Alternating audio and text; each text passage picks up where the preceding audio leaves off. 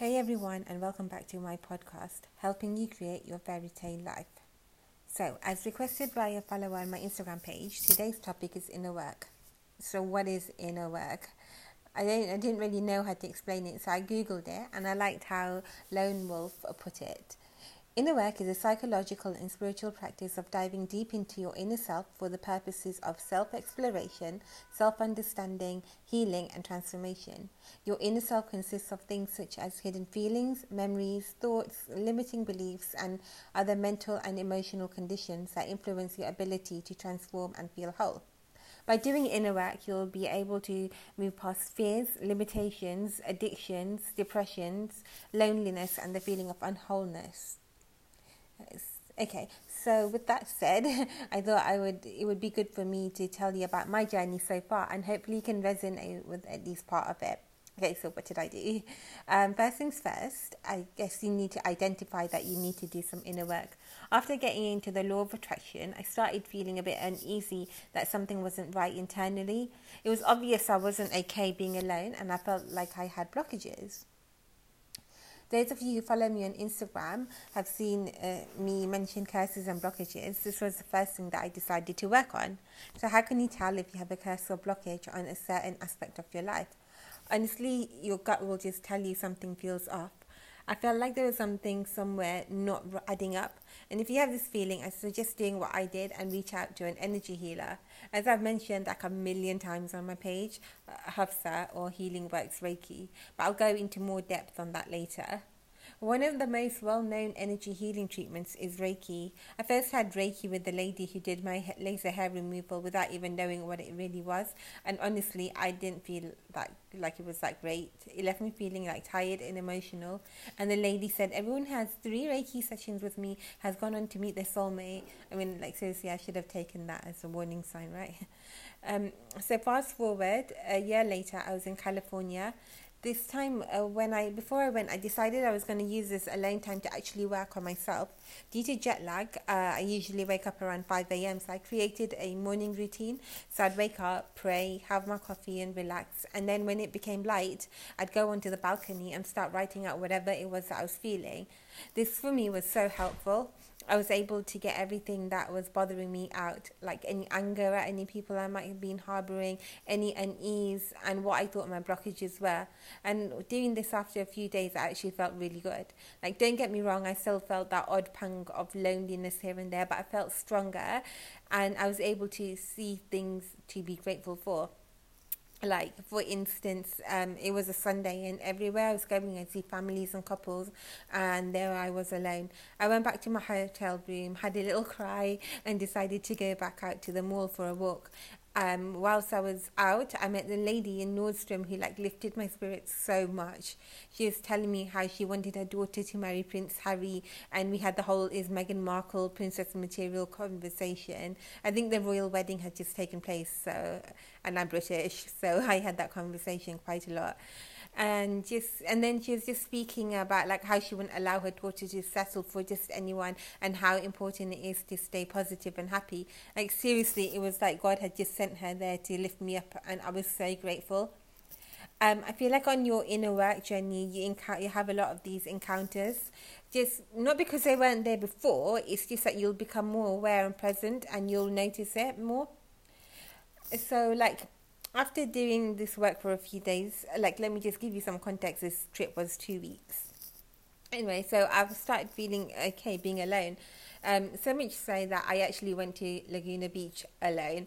I know it sounds silly, but I've been to California so many times and I always wanted to go, but never went because I just didn't want to go to the beach alone. And I made myself do this, and it actually felt great. And then in the process, I also achieved one of the photos on my vision board, which I was really happy about. So, okay, we started your journey and you're doing well, but now you have to delve a little deeper. So, next steps. I still felt like something was off, so I decided to reach out to an energy healer. Now, being a Muslim, I wasn't sure if this was something that is allowed in the religion, so I set out to learn a bit more. Um, I reached out to the first person on my Google search who happened to be Hafsa at Healing Works Reiki. She answered the phone, and the first thing I thought was, oh, her name's Hafsa, so she must be Muslim, so it's fine. I know it sounds trivial, but I just didn't want to go against my beliefs in the process, and I suggest you don't do the same either. It will just cause like a disconnect internally, and it'll just mess up your whole like healing process.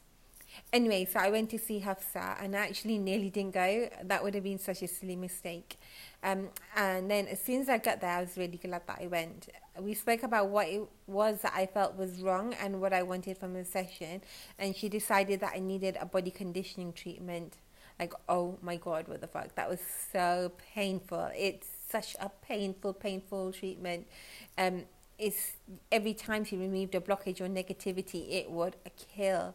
But then after the treatment, I felt good. I felt a little bit lighter. So I continued going and we did a combination of Reiki, emotion code, and body conditioning. And Hafsa always said that after my heart wall cleared, I would meet my soulmate. And then uh, along the way, she'd help me with any lessons I was learning. It was like having my own personal life coach, which is really good. So after seven months of going to Hafsa, we cleared my heart wall and I met my soulmate. So she was right. However, it wasn't just me going to her to get these treatments. She'd also give me homework and ask thought provoking questions such as, What is it that I actually want? And I actually didn't know. Um, all the questions she asked me led me to delve deeper and not only heal me energetically but also strengthen my mind. Now, as well as the energy work, I think it's really important to take care of yourself in terms of self love. Do the things that you love and treat yourself. I've already I've said this so many times, but it's the key to creating the right mindset for your manifestations. For example, once a month I would check into a hotel um, in London, take the day off work, and just do stuff that I wanted to do, like shop, eat nice food, have a massage in the room. But you don't have to do anything as extravagant as that. You can go for a walk in the park, take yourself out for coffee, buy yourself a chocolate bar, and eat it with no guilt. Anything you want that will make you happy because it's all about spending time alone and thinking. And like I know we think all day long, but this time is about to think about. Uh, this is like a time to think about. Um, your life and what you want from it. Hence why I suggest a notebook so you can write out a plan and it's always there for you to look at. Like I create um, tick boxes in my iPhone notes so I always have it with me and then I can tick them off as I go along. And then at least that way you've also got like a log of everything you've actually manifested or created or done, which is really good. So I actually have a task for you with this podcast. I'd like for you to answer the following questions. What do I think my life best life would be? Why do I think that? And what do I, why do I want the thing that I'm manifesting? If you can't answer these clearly, you found something you found something that's a disconnect and obviously a blockage in your manifestation. Because if internally you're not ready for it, it won't appear externally. You need to feel like you deserve it, and unless you feel like you deserve it, it's not going to come. But just remember that you deserve anything and everything that it is that you're trying to manifest. So try that out and see what you come up with. So the person that I am now is not the same person I was a year ago, and that's for sure.